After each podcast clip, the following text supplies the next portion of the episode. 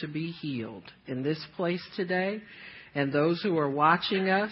We thank you, Father, that those who hear your word will do your word and will receive the blessing of your word. And we thank you for that, Lord, in Jesus' name. Amen. Praise God. Amen, amen, amen. Well, you know that we are all appointed to die. Amen. The Bible says that. It's appointed unto man once to die. Just one time. If the devil had known that, he wouldn't have messed with Jesus. Amen. Because he would have found out that he had power to raise himself back up again and he couldn't tempt him with death anymore. Amen. It's a one-time shot for the devil to to uh, put death on people.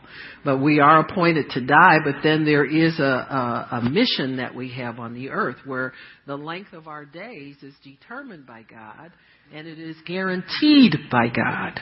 And so we know that the tempter comes to put illness on us through deception, deceiving us into believing that he has a right to put illness on us or that somehow we have earned sickness by our lifestyle.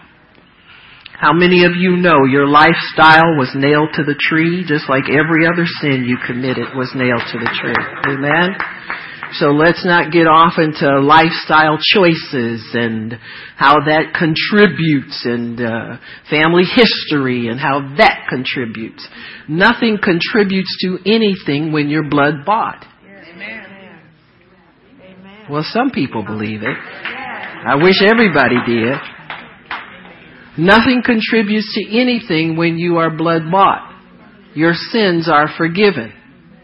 And if you understand how to live righteously before God, you stay out of the condemnation of the devil that invites and gives permission for the curse to come upon your life. The Bible says we're redeemed from the curse of the broken law. Now that was a standard way back then, but since Jesus has come, we all know the Lord because we all claim Him as our Savior, but let me give you some more news because he has come, he has redeemed us and taken the authority of sickness, just like he's taken the authority of hell away from your life. The devil can't take you to hell. He can't take you to hospital either. You got me? He can't take you nowhere. And so we have to understand our rights and privileges as children of God and we have to stand on those things. See, I can only preach you the word. I'm not qualified. I was a nurse many years ago. The patient in room 620, I did not leave him on the bedpan, okay? Mm-hmm. So quit calling me about it. That life was over a long time ago. I cannot tell you anything about how to get well other than by the Word of God. I'm not qualified to help you any other way than that. And so that is why I don't encourage people to try and add things to the Word of God. This is all that the minister is qualified to help you with is the Word of God. And that's what I stick with. The Word of God. Now I'm not saying you can't have things to help you to feel better if you want to feel better. If I come in here and, and I decide I feel like having a pill from, for an ache in my leg, I'll take a pill. But I'm not depending on the pill to heal me. I'm not stupid. I know that's not going to heal me. It's just a temporary making me feel better until my word can really kick in and I can get what I need from God. Do you understand me? So let's be clear about that because people come here and get this impression that we're anti something. I'm not anti anything, but I am pro God. I'm pro the word. I'm pro getting you healed so that you can receive what you need from God. So in 2 Kings chapter 7, we're going to start there. And I'm going to show you something about how to make a decision to live and not die. To fulfill the length of your days in health and in peace and in serving God and, and get under the protection of God's Word and get under the protection of God's will for your life so that you will be able to live and not die and die another day. You don't have to die today. You don't have to die when the, devers, dev, uh, the doctors tell you you're going to die. You can die when you feel like it, when you're good and satisfied. Psalm 91 tells us with long life he will satisfy us and show us his salvation. You're to live a satisfied long life. That's God's plan for you. His plan is not for you to go out uh, on a respirator or, you know, they got to call, uh, 15 relatives and make the decision. You know, that stuff has gotten to be kind of so popular now. It's kind of weird. You know. So I told the Lord, I said, you know, I don't want nobody having to be called and made no decision, by me and you decide what's going to happen to me. Huh? Me and God decide. Huh? And He has a way of letting everybody know what to do. Huh? You know, they might not be able to find your immediate relatives. I don't know how long I might live. They might find somebody with my same last name, don't know nothing about me and call in me and trying to talk to them about it. I mean, they, people show up and do almost anything in the name of helping somebody and you give them a little power, a little authority. Well, leave her on. Now, I heard a conversation where she said one time that she said, you know, that's what they make their decisions on. End of life. And I'm gonna tell you something, with this healthcare system changing the way it is, you might have your congressman deciding when you go. That's a whole nother story though. But you better, all I'm saying is you need to make plans with God, you need to keep those plans, you need to keep your appointments with God, and you need to check in with Him. Because you don't have to die today or any other day man says you suppose you can die another day. You don't have to die today. Die when you want to. And let no man tell you anything different. So here in 2 Kings chapter 7, I like these guys. They were lepers. Lepers are given uh, almost a death sentence immediately when their leprosy is diagnosed. If some miracle doesn't happen and you can go to the priest and see those spots removed, uh, they continue to deteriorate the cartilage in your body. They would have ears to fall off and ends of noses, fingers, and all that kind of. It was a great uh, deformity and it was highly contagious. So lepers were uh, uh, considered to be unclean, and they were set apart from from people, and they lived in colonies, and you know were the kind of scourge of the society, and they were uh, people to be shunned. But here it says. in verse 3 it says, And there were four leprous men at the entering of the gate. This is in Syria. Now Elisha had prophesied that the famine was going to end there and that the next day there would be food and, and uh, wealth in the gates of Samaria. And there was a, a gentleman who worked for the king that had some doubts about that and voiced his doubts. So you can see that there are many times where the word of the prophet is not heeded and people don't believe it. You can choose to believe what you want to believe. But these leprous men were hearing some buzz about the same thing. You know, even though they were they were uh, living secluded from everybody else. It said there were four leprous men at the entering in of the gate, and they said one to another, "Why sit we here until we die? Why do we accept death and sit and wait for it to come to us?" And I think that's what many people do, even though they're taking treatments, they're going to the doctor, they're getting uh, all kinds, taking pills, all kinds of remedies. They are really sitting until they die. Because they're doing nothing to change that death sentence over their life. Now you can be faithful taking whatever you want to take, but if that illness turns out to be something that will never, you'll never recover from, eventually it will take you out of here. And if you have not done anything differently than what these, than what you've been doing, you've been taking the normal treatment, hoping it's to help, hoping you'll feel a little better, hoping it's to get you somewhere. If you have done nothing more than that, you're really sitting there until death comes for you. Because you're to have to do something, you're to have to make some kind of change in some way that's going to get you off of the, the road to certain death or you're going to have to get on the road to health, healing, and a miracle. And everybody can do that. Anybody can do that. All it takes is you have to make a decision like they did. All they did, they questioned their fate. When your fate is being de- de- determined by illness or negative events in your life, you need only to question your fate. They said, why would we sit here until we die? Why sit here until illness creeps up on them. And I know people aren't just sitting waiting. I'm talking, when I say sitting, that means that you've taken a position that says that you're not going to do anything to change that. Many times people don't know the power that they have to change. But really, all you have to do is do what they did. They made a decision not to accept what fate had given them. They made a decision not to accept it.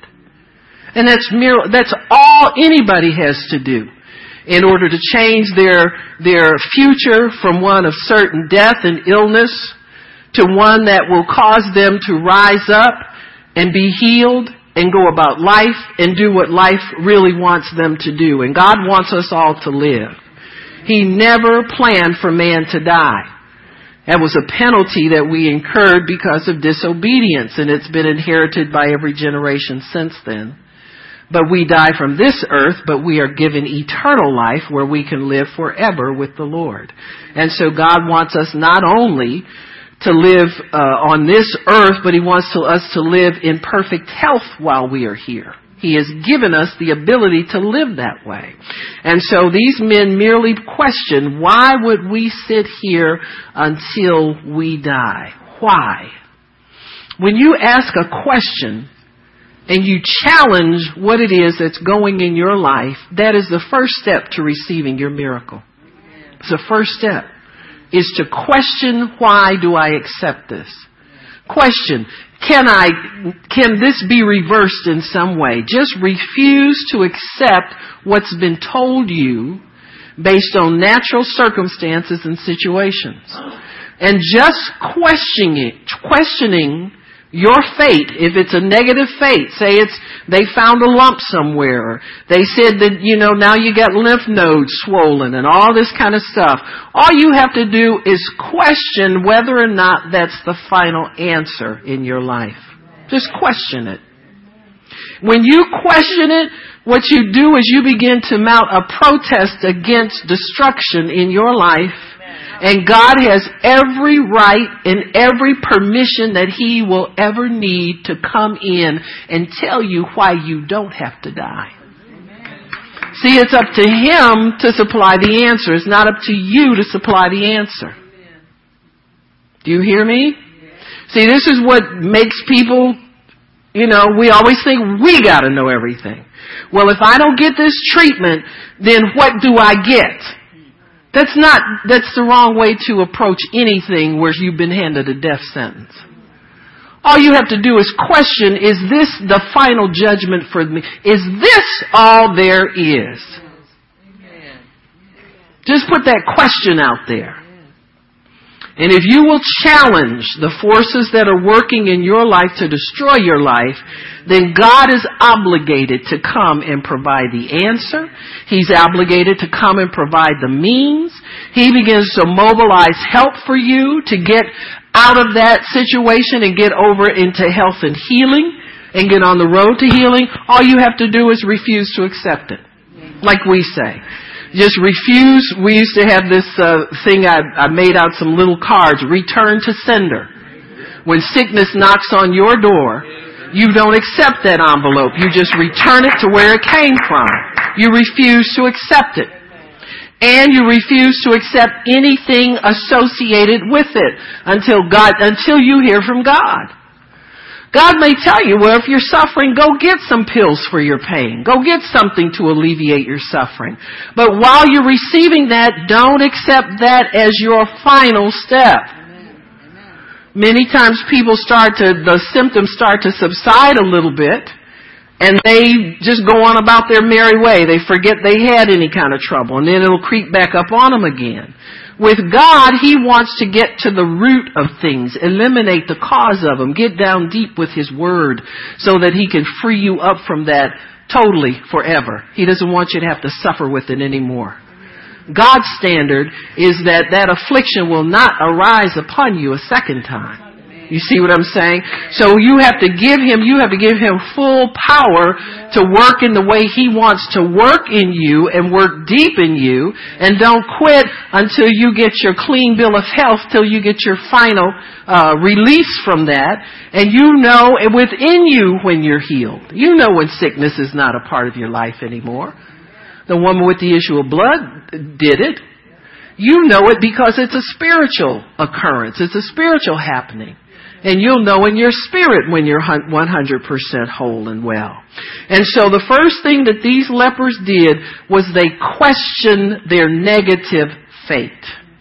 They questioned, do we really have to sit here? And they made up their minds that they weren't going to sit still and just die that they were going to get up and they were go, going to go and they were going to do something else. And you know the story.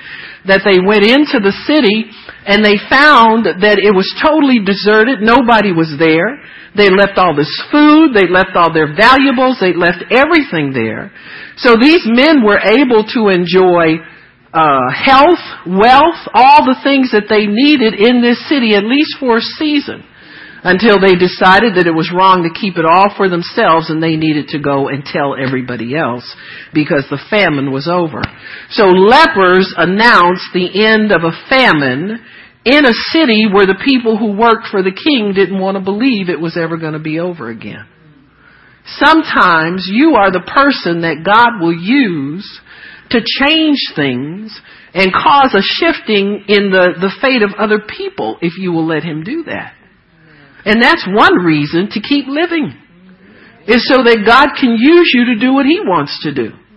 Suppose these men had been stayed afraid and didn't want to go inside and stayed in their little corner that they were assigned to and never questioned why they were assigned to that little corner. Just stay there all the time. Suppose that had happened.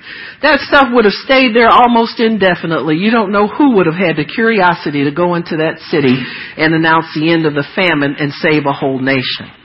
And so sometimes the fact that you refuse to die and you decide you're going to die another day, some way way off in the future, that will cause a change in somebody's life somewhere that you were assigned to help at some time because God wants to keep you alive to work for Him. That's one of the reasons that you want to live and not die. And you want to put death off as long as you can because you can work for God because God has something He wants His people to do for Him. Amen? So hooking up with God is one way to make sure that you don't, that you live and not die. In Acts chapter 9, if you'll go there.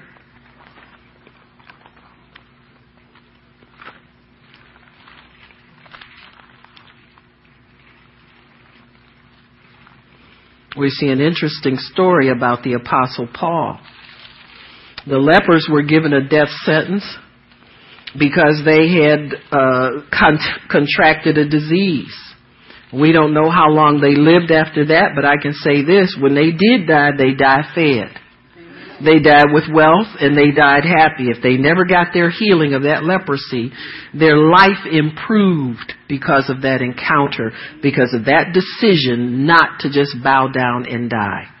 In Acts chapter 9 and verse 20, straight away, talking about the apostle Paul, straight away he preached Christ in the synagogues that he is the son of God. But all that heard him were amazed and said, Is not this he that destroyed them which called on his name in Jerusalem and came here for that intent that he might bring them bound to the chief priests? So here, the enemy's bringing up Paul's past as a reason to attack him and a reason to assault him. But Paul increased the more in strength and confounded the Jews which dwelt at Damascus, proving that this is truly Christ. And after many days were fulfilled, the Jews took counsel to kill him. But their lying in await was known of Paul, and they watched the gates day and night to kill him. Then the disciples took him by night and let him down by the wall in a basket. So Paul decided he was going to die another day. Huh?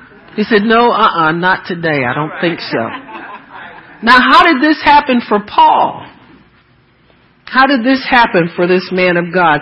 This was really right after his conversion.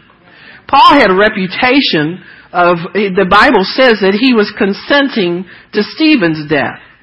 So when they martyred Stephen, Paul was the guy who held everybody's cloak while they stoned him. Huh?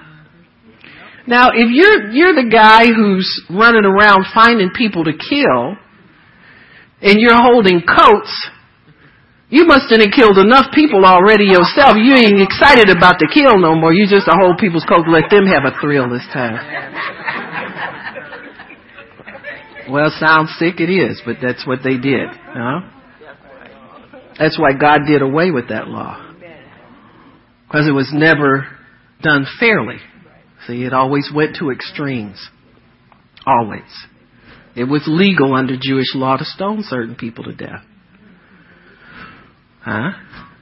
If you were caught in the act of adultery, you both were stoned to death. Hmm? Of course, you can't stone two people if you only bring one.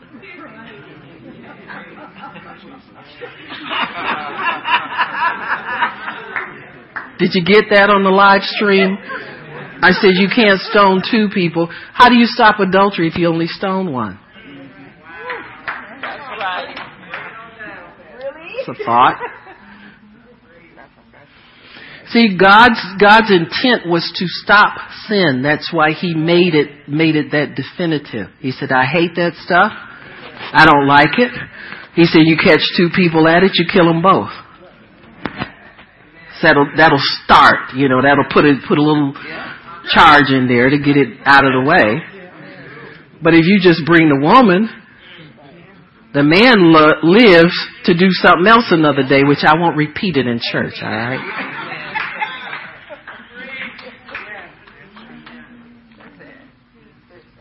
Just a thought. So that's why the law was done away with. It was weak because it was ministered through weak human flesh that has its partialities weak human flesh that says, well, because this man is probably a prominent man around here, we'll let him go free. Because then when we do this, we don't want to get told on. But Paul, thought I forgot what I was talking about. Ha! Paul, who had consented to Stephen's death, held the coats of the men that stoned him to death, now he's a convert and he has to preach Christ. Hmm? It's like some of the people who have been delivered from drugs and God shows them their little drug buddies again. You know, that's the confrontation everybody hates is running into those people after you're saved. But Paul had to do it. He was called to the Gentiles. God had a grace for him to be able to stand in that place of ministry and survive. It was not Paul's time because God had, uh, Jesus had told him when he called him, I have many things for you to do. I am going to send you here, going to send you there, and he ain't been nowhere. And when they decided they wanted to kill him, Paul said, no, I don't think so. I'm going to die another day. I'm not dying today. This is not my day to die because God has told me that I'm going to live to preach and I have many places to go to and death you can't have me. I'm going to have to put you off until some other time. Got me? And so Paul, it says here, one of the keys to, to how Paul was able to do this is that he went ahead and obeyed God anyway. He knew that it was provoking people. It was vexing people. And if he would just shut up and quit preaching, they wouldn't be as angry and they might just let him go about his merry way and not bother him at all. Now that's typical of the church's history. Our church's history has been that when persecution comes, we go and hide somewhere and we start performing rituals thinking we're fooling God into believing we're still serving Him and still serious about Him. But the ritual has no power in it, and the power is what makes people mad. See, the power is always what makes the devil mad. Because he can't stop the power. He can't manipulate it, he can't control it, and he can't have it to use it himself. And it confounds him. So he'd rather try and kill the vessel that's releasing the power through their boldness to go ahead and preach the gospel anyway. And so Paul did something that the early church learned how to do when they were persecuted. They got bolder. They preached more. They preached with more confidence. They asked God for more power because they believed that they were called to live and not die. They weren't going to die today. They had more things to do in God. And they knew that the only way out of the trouble, if the anointing gets you in trouble, you need more anointing to get you out of that same trouble. Amen. You don't need less. So what the church does when they get persecuted and scared is they back away from the anointing you know what I mean. Seeker friendly meetings. You got sick, uh, uh, unsaved people coming in there, and instead of preaching the straight up gospel like it got, like you got saved by, see if somebody hadn't had compassion on you and told you the hard down truth, you'd still be yet in your sins. But we water it down because we still want to have the biggest church in the city. We still want to have the best TV program. We still want to have.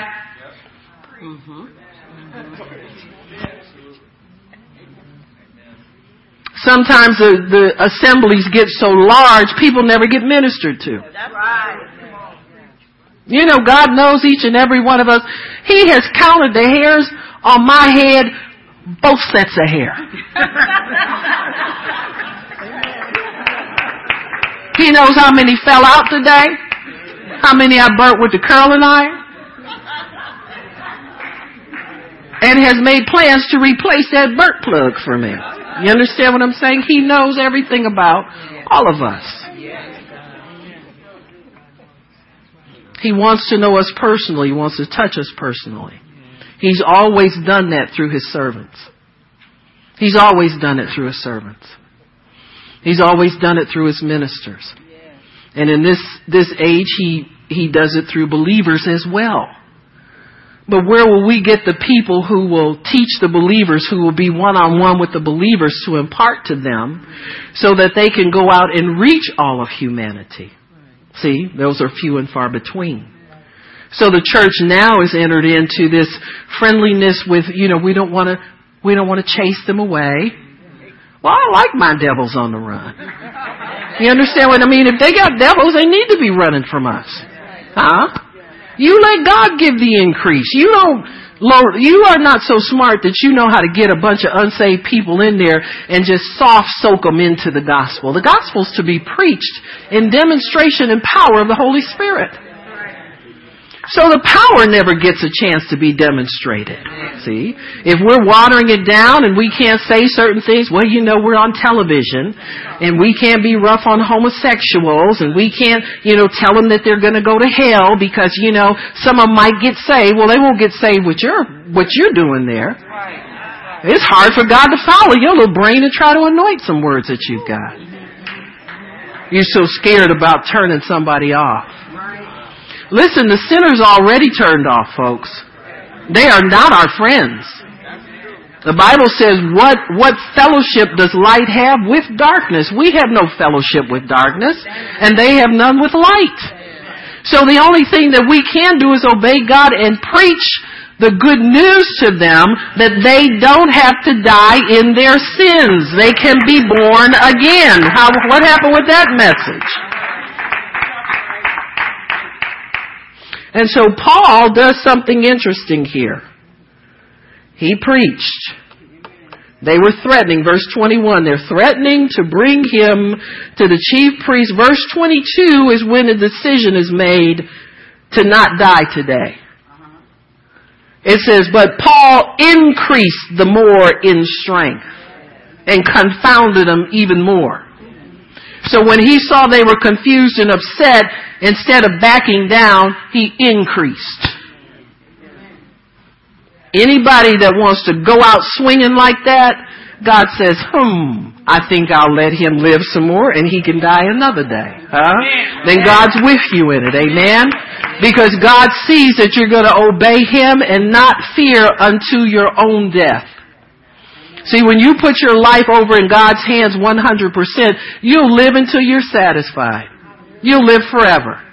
But if you back down and you disobey God and water something down because you're afraid of people's faces and you're afraid of their looks and you're afraid of being rejected and you're afraid of what they might say to you and uh, they don't want to come to church and they don't want to do this and all this kind of, you get scared of that kind of stuff, you're on your own as far as your divine protection is concerned. You understand me? Bible says if salt loses its saltiness, what's it good for? Just be trampled underfoot. It's not, not good for anything. And so you're on your own. You gotta go, go and do something to try to protect your own life. But if you hook up with God and they start pressing you and you get bolder, they start telling you you can't and you make it known that you can. They start telling you that that's not what you're supposed to say because you turn people off. Just keep saying it. Turn them off. It's not your, your job to turn them off or on. That's God's job. All we gotta do is preach and believe Him and He will confirm our words with signs following. What happened to the confirmed word? What happened to the healings? What happened? They cease to occur because people got the in, in the idea that we're not going to stand up and we're not going to make people mad. We're not going to stand up under this persecution. That's why some of the largest churches you see never have an altar call. Or if they do have one, you don't want to get involved in it. You don't want to go up to an altar and 2,000 people rushing up there at one time, all of them with different ailments and complaints. And the minister's nervous. Yeah, I said it. The reason they don't call nobody up there is because they don't want to.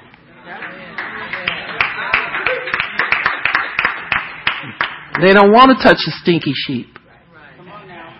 They want the armor bearer and the entourage around them, and that's it. They don't want y'all up there in their face. That's why when you call, you can never talk to anybody personally. Got somebody's name on everything there, but that's all it is, the name. That's not a real person. Or barely. Because they never touch anybody. They never, you know, uh, um, make contact with people in a real way so that you can know their their issues and their struggles and and and you know you know that you can trust them and and they help you you know you you know weekly people coming into the church should be able to see some progress in their lives. They should be able to see where God's, you know, I came in last week and I had this and, and, and the minister preached on this and we had an altar call and, and I believe that I can go out this week and I don't have to be worried with that kind of stuff. I can, I know what to tell my boss when they try to harass me about different things. I know that I can fight this fight of faith because I have the tools to do it. Well, how'd you get the tools? My pastor gave them to me because we pray at my church and we were able, and then when I had a problem, I talked to them and they prayed with me, explained to me what the word says and how to get my answer and get instruction. You understand what I'm saying? That's what God ordained when He had that, that the church, uh, birth back in the book of Acts. He ordained for that one-on-one. He ordained for that touch. That's what Jesus did when He was on the earth. It was not just the twelve. There were more people wanting to get involved in the gospel. He had the 70 that he ministered to. You know, we just see a little small picture of everything. But people were able to touch him. He went on a, a little walk and ran into a woman at a well and was able to get her saved. He did a personal ministry one on one with almost everybody because he loved people. When you love people, you spend time with them, you invest in them, and you can look for God to give increase and bring results in their lives. You don't play these games. And so Paul did something that you see few ministers do anymore. First thing they do when they get in trouble is get a lawyer. And most of them better, because they don't need one. Trying to raise Johnnie Cochran from the dead. You understand? I mean, they need that kind of lawyer.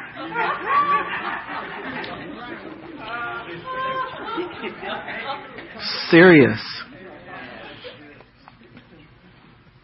Instead of continuing praying and ministering the gospel and getting bolder with what you do. They go hide somewhere and get the world's remedy. Go spend the, the saints' offerings to get the most high priced lawyer they can find.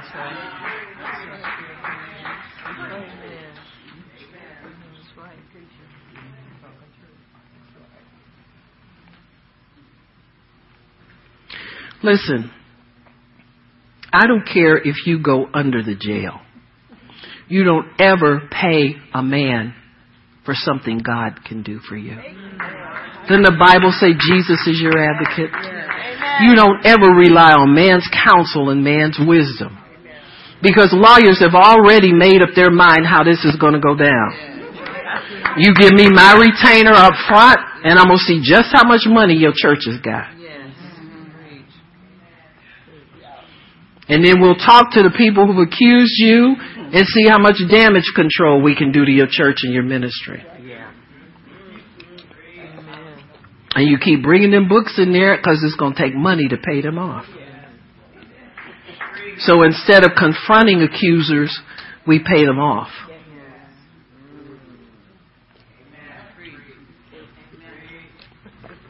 Well, we want to avoid a trial.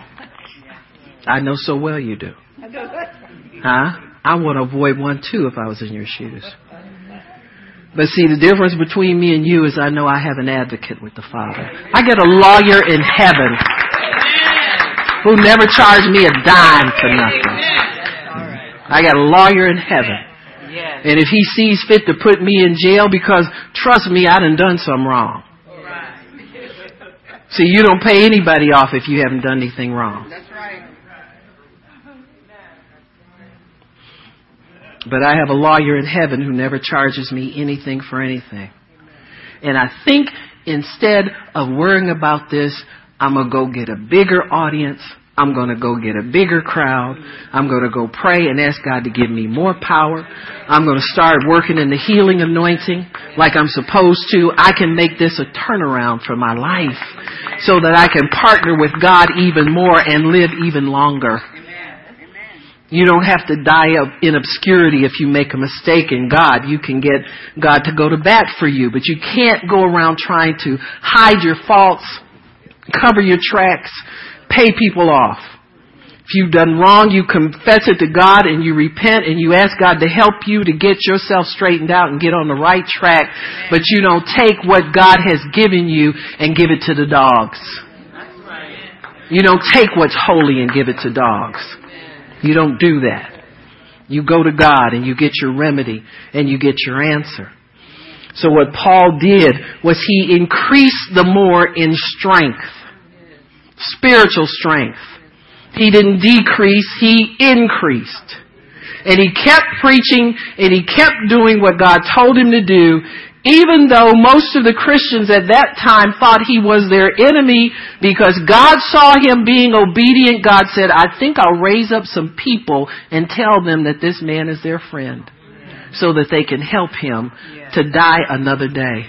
Not today, Paul. You die another day. You're not going to die today. So number two is that you gotta do something consistent with what God's called you to do and continue to do it in spite of what your body's telling you, what your mind's telling you, what your symptoms are telling you. People have been healed that way.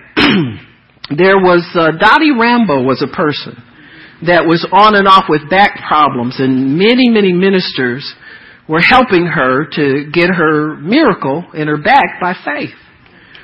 But she said that in the meantime, God told her, He said, just stay under the anointing. Just keep doing what I called you to do.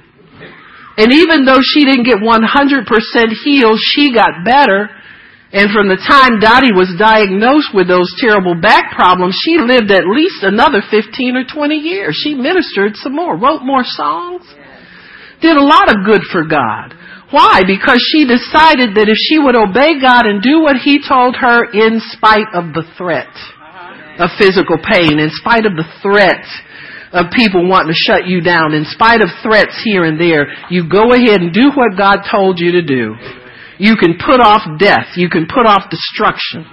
You can put off getting fired. You can put off whatever it is you need to put off so that God can be glorified in your life. Whatever the devil is threatening to take away from you, you don't have to. You just keep doing what God told you and tell him this. God, can you send me more power?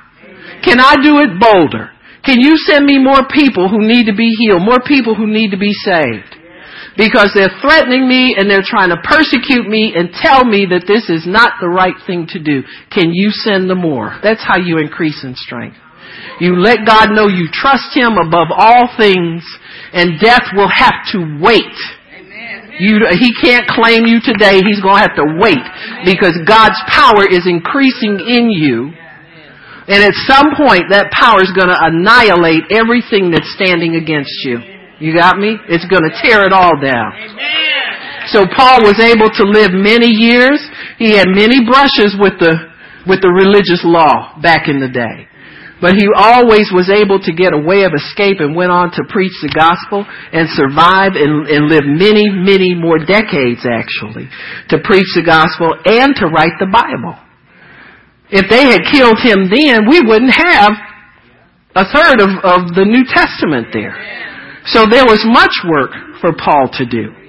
Whenever there's much work to you, for you to do for God, get about doing it. Just get to getting and go do it. Don't worry about what the doctors told you and you don't feel good and you not go, you don't know if you can do the whole thing. Just get to getting and do as much as you can. And God will increase you in strength. You will be able to overcome that and to get to the place where it won't bother you the way it, it does some people. So, you know, don't bow to it. That's the first thing. Do not bow. In 2 Kings 20, we see our last example, and that's Hezekiah. And this is a man. I don't know uh, what Hezekiah's problem. Well, I do know there were some things that he did that just were not wise. He got a little showy in front of the enemy, and he uh, left the the nation of Israel kind of open to easy access to the enemy. Now, when you're a leader, you have to be wise and you have to be strong. You have to stick with what God gives you, even though, you know, people may be telling you you're wrong and you should, if you know God told you to do it, do it. If you know He gave you that truth, stick with it.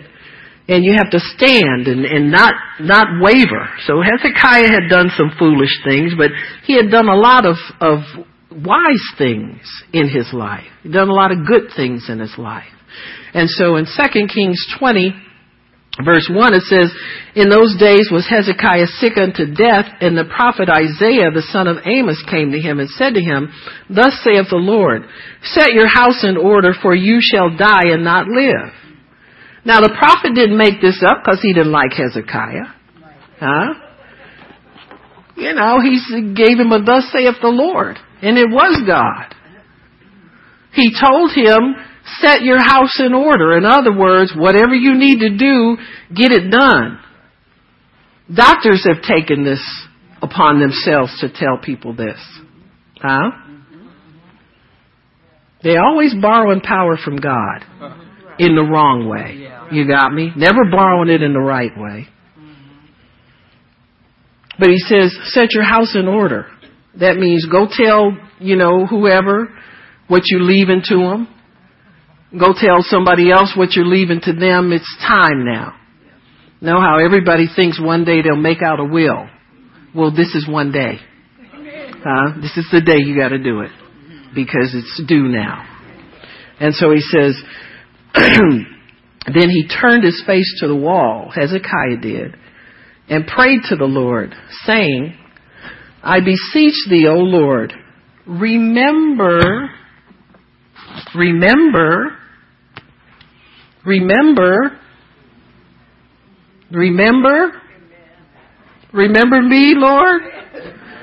Remember what I used to do for you. Remember what personal revival will buy you time with God. Amen. Hallelujah. Huh? Personal revival. Just revive within yourself what you used to do for God and you know you don't do it anymore. Hezekiah had grown in power, he'd grown in strength, and now he was boasting to the other kings, the heathen kings around there, how much riches and wealth he had. And the heathen kings were plotting to come and steal it by taking, getting an advantage, finding out his business to weaken the nation of Israel so they could go in and attack them, take all the people captive, steal all the stuff.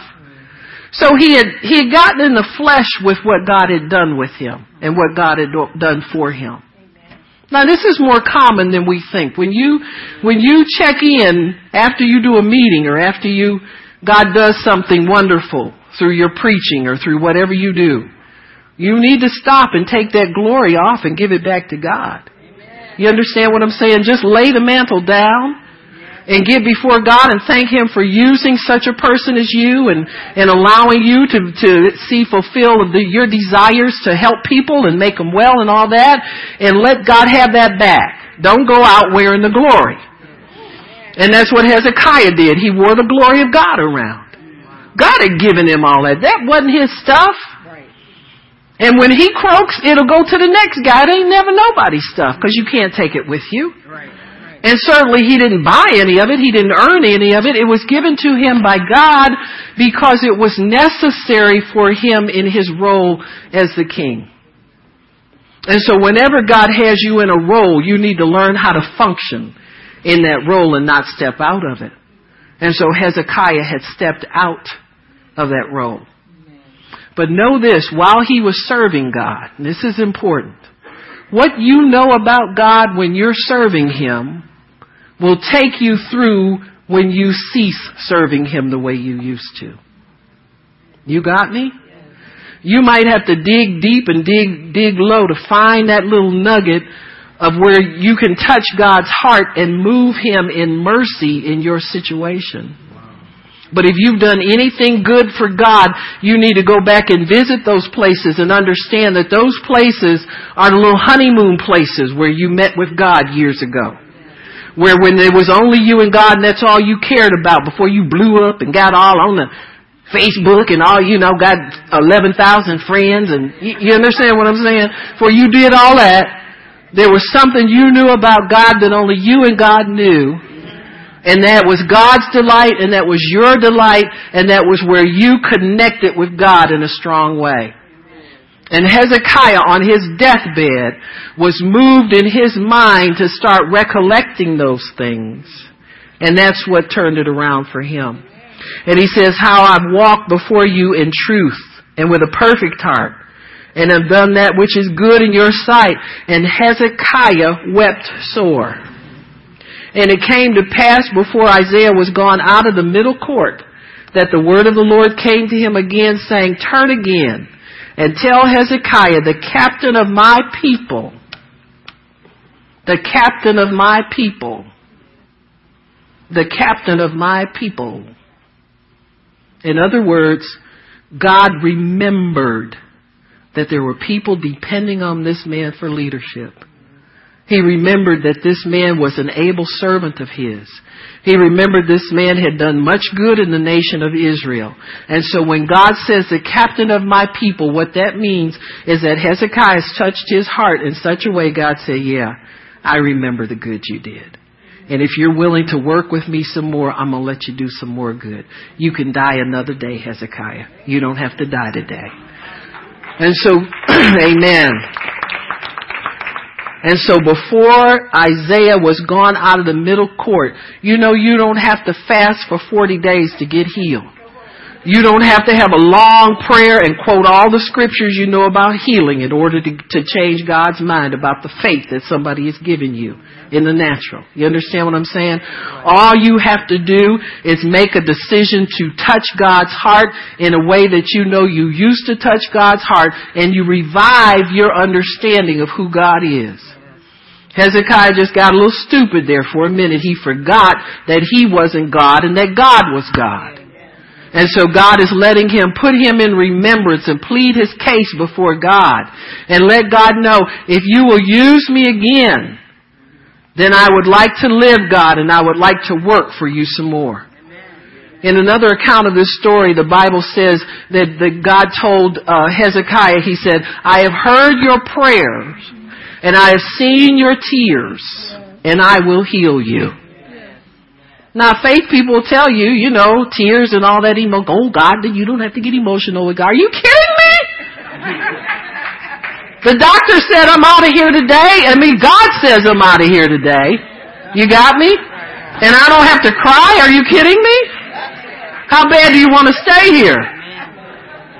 You want to stand on what the faith people tell you or you want to touch God? I think I'd rather touch God any day than to try and pass a, you know, so the faith people won't bug me about my bad confession. Huh? You know, people say stuff like, well, you don't have to beg God for. The, are you kidding me? I used to beg my husband for stuff. I know I got to beg. You know, if I feel like I need to beg God, it's okay. The honor you give a mere man, you don't give it to God. Are you kidding me? I'll do whatever I need to do to convince God to let me stay here.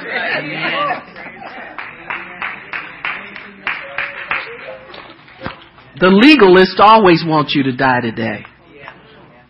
The Pharisees always send you out in a pine box. Today. Always pronouncing death sentences on people. Never have anything that speaks of life. So he tells the prophet, he said, turn around and tell Hezekiah, the captain of my people, thus saith the Lord God of David your father, I've heard your prayer. I've seen your tears. Behold, I will heal you. On the third day you shall go up into the house of the Lord and I will add unto your days fifteen years. And I will deliver you and this city out of the hand of the king of Assyria, and I'll defend this city for my own sake, from and so forth and so on. So no doubt Hezekiah had deviated from this plan that God had for him all the time.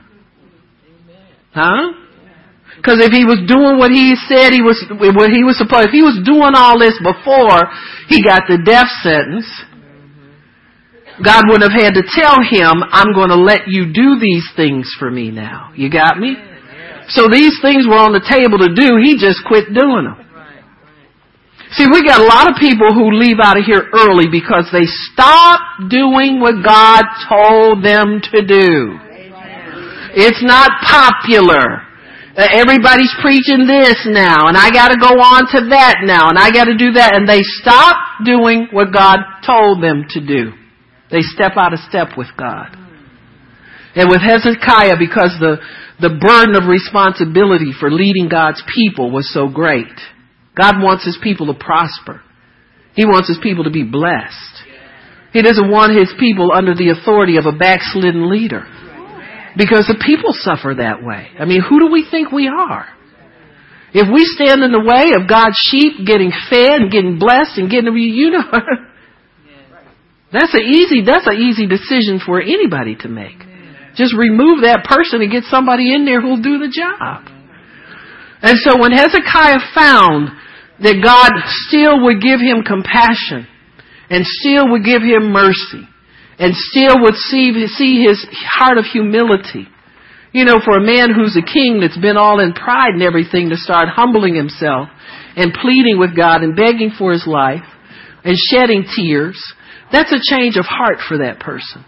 And so God lets him know, he says, I'm gonna, I'm gonna let you live, but I'm gonna only add a certain amount. And you gotta prove yourself in that time. There's some things I want you to do. And there's some things God wants everybody to do. We're not just here living to be blessed and to get what we need, and that's all there is to life. There are things that God has mandated that He wants us to participate in. There are people who are waiting for us to open up so that we can share Christ with them. Their, there are people hanging, their lives are hanging, their eternal fate is hanging in the balance and waiting for believers to step up to the plate and do what God has mandated that we do. But we gotta get out of ourselves in order to make that leap and to make that step. And so Hezekiah found that out. As long as he was into Hezekiah, as long as Hezi was in the Hezi, you understand what I'm saying? He was out of here.